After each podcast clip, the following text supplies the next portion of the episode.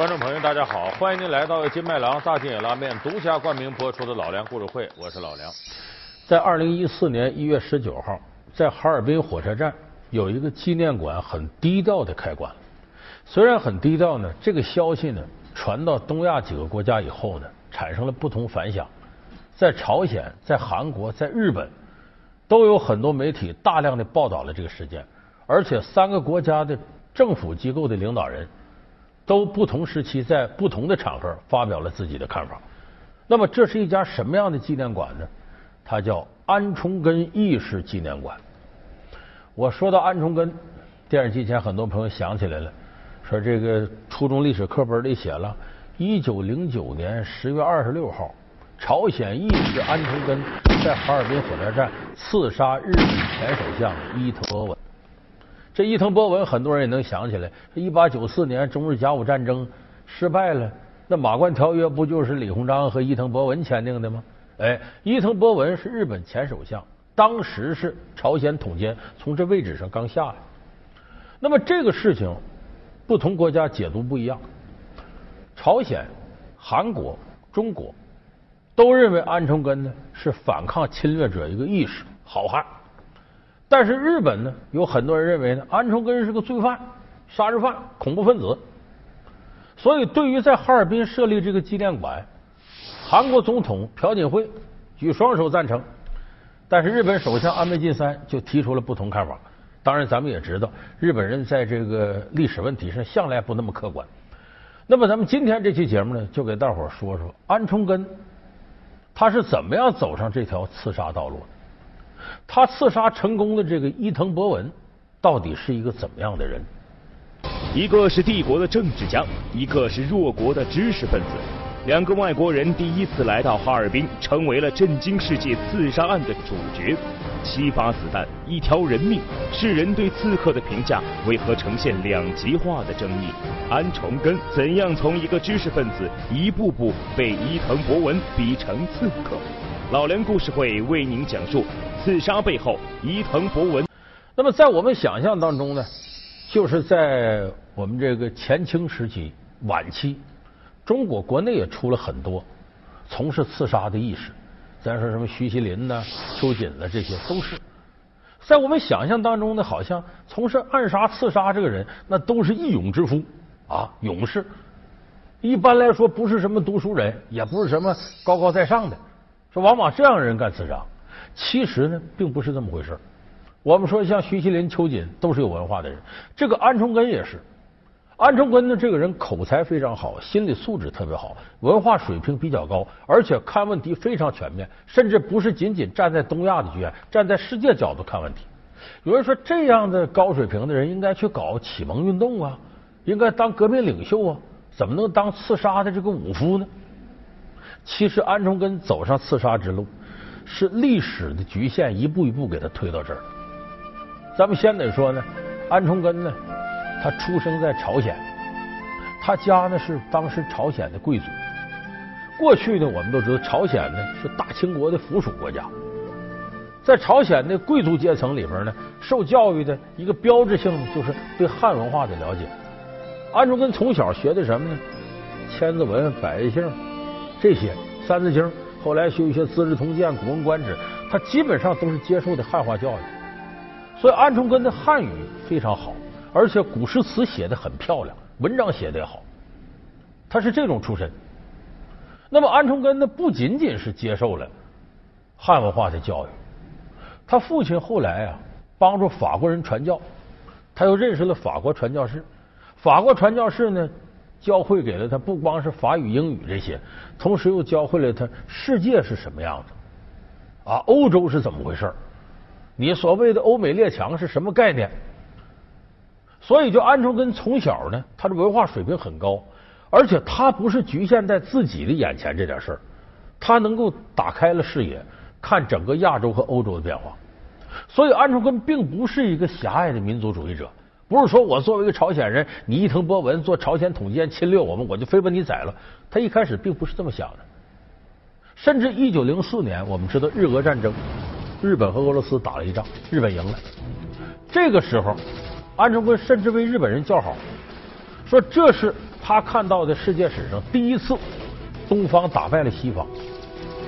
就日本是代表东方的，俄罗斯代表西方的，所以安重根一开始呢，为这个事儿欢欣鼓舞，他认为东亚应该团结起来，一致对外。可是很快他发现了，这仅仅是他个梦想，因为原来呢，他这是朝鲜，在这个时候，甲午中日战争之后呢，其实日本是取代了大清国，统治了整个朝鲜，就原来。朝鲜呢是大清国的附属国，这下变成了日本的殖民地。这个时候，伊藤博文从日本首相位置卸任之后，出任朝鲜统监。所以这个时候，这个安重根一看呢，那种美好的想法不存在。就是他为日本崛起鼓与呼，认为西方和东方终于均衡了。但事实上呢，日本那是以邻为壑，他崛起的代价是什么？要把你周围这些邻国都拿下，都成为自己的属国。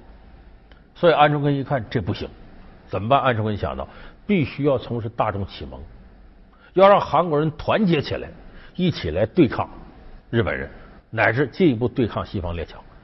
所以安重根当时走的道路是什么呢？教育民众啊，我办学，呃，串联，呃，搞一些论坛集会。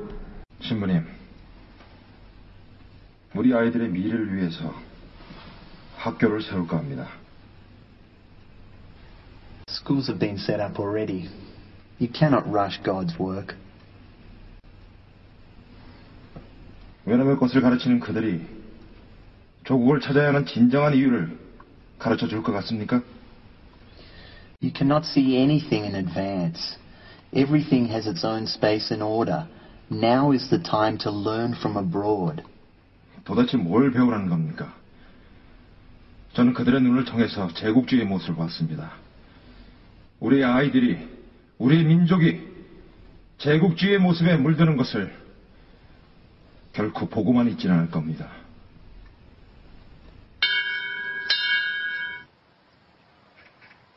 머지않아 우리나라는 분명히 외놈의 손으로 망하게 될 것이다. 그러니 강자가 되어 강한 조국을 만들어야 한다. 조국의 미래는 너희들의 몫이야. 而人呢？呃，但是很快他发现，在伊藤博文面前，这个搞不通。 为什么呢？这个伊藤博文呢，他并不是一个强硬派。他发现呢，你要想把这个朝鲜这块土地永久统治住，不能采用高压政策。他就发现朝鲜这个呢，高宗皇帝呢，你表面上挺软弱，骨子里头不配合啊，什么事都跟这个日本对着干。所以伊藤博文下狠心，把这高宗皇帝逼退位了，扶旨他儿子太子李拓上来当皇帝，然后把李拓十岁大的小儿子呢送到日本去留学去。说白了就是让你的下一代直接日本化。那这些打法再一看，韩国人很明白为什么？韩国人对汉文化了解，都看过《三国演义》啊。说想当年董卓进京，那就是何进引虎狼之师。进入京师，结果最后董卓进京擒王之后怎么办了呢？老皇帝都没了，小皇帝他准备废少帝立陈留王，就后来汉献帝这一套。韩国民众一看，这不《三国演义》吗？这伊藤博文干嘛呀？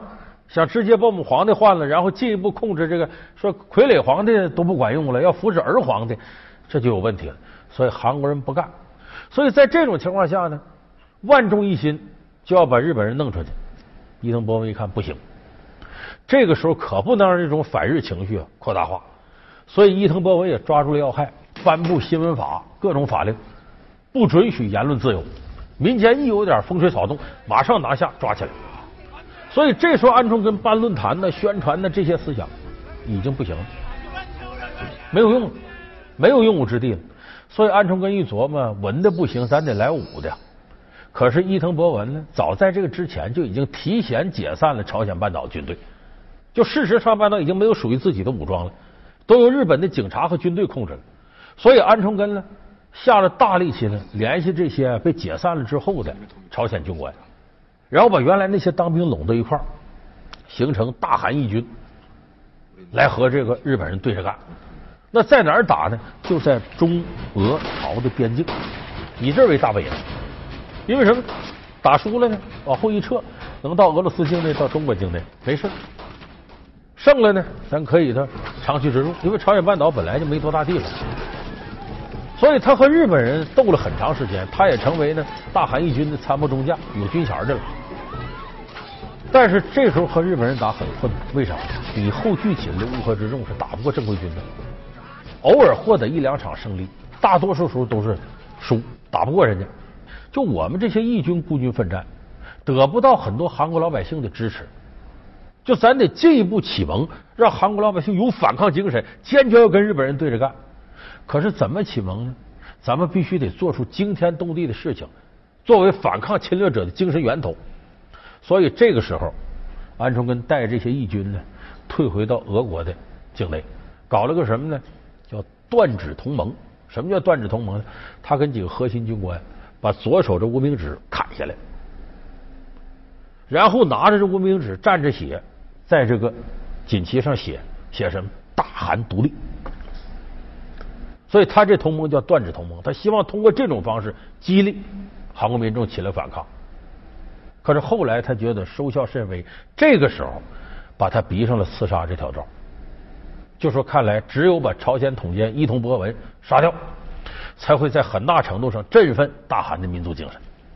也就是说，他前面搞启蒙文的武的。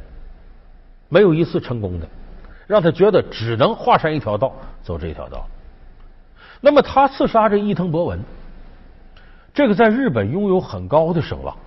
就伊藤博文并不是我们想象当中那个惨无人道的独裁者、暴君，不是那样。伊藤博文在日本被称为近代之父，就说日本能从古代社会进入到近现代社会，伊藤博文功不可没。这个人是个优秀的改革家。所以伊藤博文不是一个心狠手辣的独裁者，相反，他是个很有见识的人。可是问题是呢，他再有见识，他这些见识是用来干嘛的？是用来侵略他国的，是用来为大日本帝国服务的。这根本就不具备任何正义性。所以历史也把伊藤博文逼到个死胡同上。他不管他愿意不愿意，不管他用什么样政策，他已经是日本侵略韩国的一个巅峰的代表。所以理所当然，他身上该承担侵略的一切恶劣后果。所以在这个时候，历史把安重根和伊藤博文两个可能不愿意走上这条道的人推上了这条死胡同、不归路。这个时间节点是一九零九年十月二十六号，哈尔滨。刺杀伊藤博文的机会终于来了，安重根开始了远赴千里之外的跨国行动。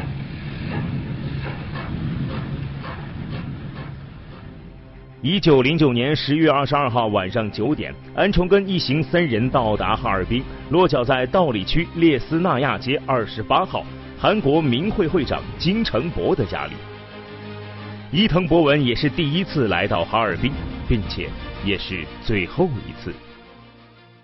一个是帝国的政治家，一个是弱国的知识分子，两个外国人第一次来到哈尔滨，成为了震惊世界刺杀案的主角。七发子弹，一条人命，世人对刺客的评价为何呈现两极化的争议？安重根怎样从一个知识分子一步步被伊藤博文逼成刺客？老梁故事会为您讲述刺杀背后，伊藤博文遇到安重根。老梁故事会是由金麦郎大金野拉面独家冠名播出。当时哈尔滨火车站呢已经建成有一段时间了，伊藤博文这是第一次到哈尔滨。安重根也是第一次到哈尔滨，这也是他们最后一次到哈尔滨。你现在咱们有的朋友如果去哈尔滨，你进火车站里看那个第一站台这一块那个地方，地上写着安重根刺杀伊藤博文地方。那个安重根意识纪念馆这个落地大玻璃外边就正对着那一号站台。这我去了好几次看，这是一个值得纪念的地方。这一天，安重根呢化妆成日本人。按日本人打扮混进了火车站，这也直接说明当时的安保不是很先进。他混进火车站呢，没人发现。然后他混到欢迎的人群里，因为欢迎伊藤博文有不少日本人呢，在这个哈尔滨啊，欢迎首相，欢迎什么的，他混到里头了。他怀里揣着一个什么？一九零零版的勃朗宁手枪。这个手枪啊很有名，因为一九一八年，有些列宁在一九一八嘛。当时女特务卡普兰刺杀列宁就是用的勃朗宁手枪，当然没打死，当时的安重根呢，在这个子弹呢，每个子弹头上画个十字花，干啥呢？我们都知道，子弹打出去，打到人体里边是旋转着进去的。那么，如果这弹头是光滑的，啪一枪打过去，穿透了，可能留一个拇指大的这么一个窟窿。但是这十字花在人体里旋转之后，破坏力极大，可能打出去之后留个碗口大的窟窿，杀伤力特别大。当年这个卡普兰刺杀列宁的时候，就是用这勃朗宁手枪用这种子弹，但是他没有刻十字花，所以三发子弹有一发打中要害，从列宁的左胸膛打进去，从脖子穿出来，列宁后来没死。这安重根呢？他想的很细，把这个子弹都刻上十字花，然后在欢迎人群上来欢迎的时候，伊藤博文从站里下来，俄罗斯财政大臣上去迎接，旁边有俄国的使节，也有日本的使节。这时候安重根几大步从人丛里出来，站的位置离伊藤博文有六米远，他把手枪掏出来。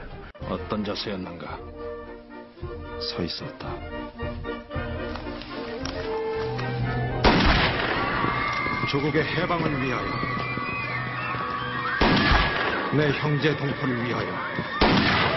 국의해방을위하여내형제동포를위하여속고있는일본인을위하여동양의평화를위하여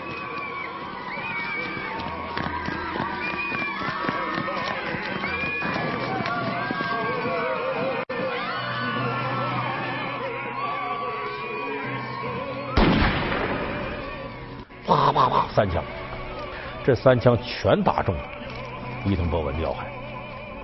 为什么我说安重根不是一勇之夫呢？他心思非常缜密。他打完他是怎么判断？他也不认识伊藤博文，但一看就欢迎他，他是最高使臣，而且花白胡子。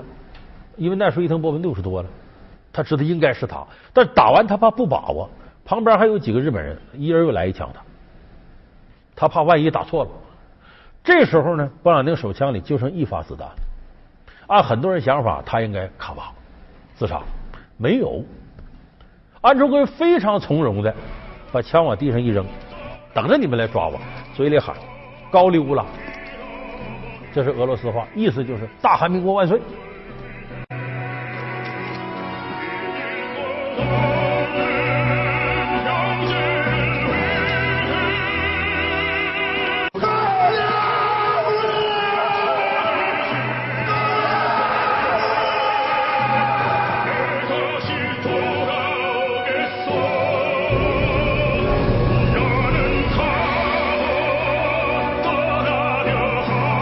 就说他这些都是事先准备好的，他心理素质非常好。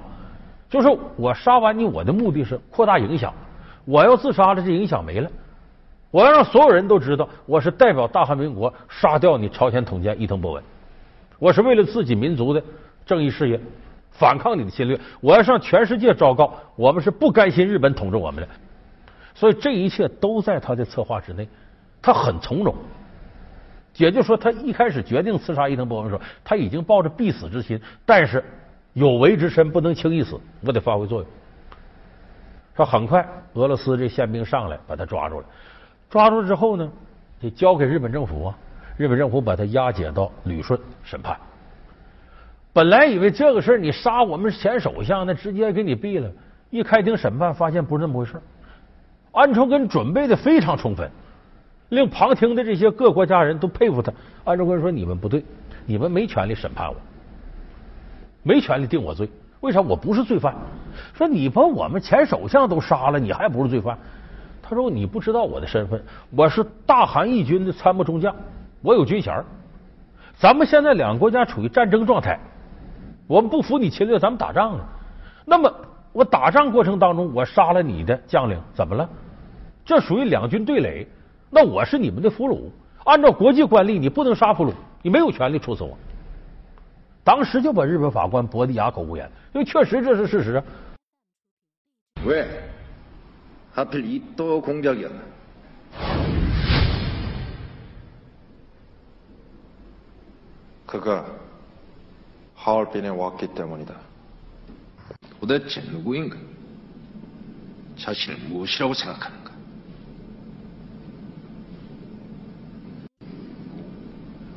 나는 군인이다. 대한의군 참모 중장이며 이토 처형을 위한 특공대 대장의 신물이다. 따라서 전쟁 포로로서 처우되어야 한다. 나라도 없는 군대 참모 중장이라. 참으로 재밌는 발상이다. 당신은 암살자 아닌가? 나는 이토 개인에겐 원한이 없다. 다만 우리 조국의 참상을 세계에 알리고자 이토를 방법으로 삼았을 뿐 이토가 목적은 아니었다. 而接下来安重根就说：“就说即使是你审判我，也不能是你们这法庭，你得是战争结束之后军事法庭审判我。你这个民事法庭、刑事法庭，你怎么能审判我呢？再说，就算是审判我， 伊藤博文该不该死？刷刷点点，安重根写下了伊藤博文十五条罪状，你们看看。最后这个日本政府没办法了，那那那那谁也别旁听了，秘密审判，那甭管你这这这认不认，直接定个死罪。”隔了仨月以后，把安重根绞死了。绞死之后呢，尸首匆匆埋在旅顺的后山上。到现在为止，中日韩三国都派人在这找过，没找着他尸体。到底埋在哪儿？这成了永久的谜。也就是说，安重根呢，其实是利用他有限的生命，向世界宣告：大韩民族是不甘心被日本统治的。实际上，他也通过成功的刺杀伊藤博文的整个过程，完成了他这一目的。所以安重根死后呢，得到了中日韩很多人的赞许。当然，日本国内说他是恐怖分子，也有进步人士说他是英雄的。那么时至今日呢，我们在这个亚洲地区，日本呢对于历史上的一些侵略问题呢，始终态度暧昧不清，有时甚至呢开倒车。所以在这一点上呢，对亚洲很多国家老百姓的感情是一种伤害。所以在这个时候，中韩朝鲜三个国家。都共同的纪念安重根意识，那是对眼下亚洲追溯二战时间的侵略问题是具有积极作用的。所以，我们国家在这个时候呢，本来朴槿惠总统提出来，能不能给安重根立个纪念碑？当时我们的习近平主席高瞻远瞩说，搞一个纪念馆。这其实是对我们眼下亚太地区的和平与稳定，以及对历史问题的认知，是一种积极的推动。所以，纪念安重根意识有着今天强大的政治现实意义。好，感谢您收看这期老梁故事会。老梁故事会是由金麦郎大金野拉面独家冠名播出。我们下期节目再见。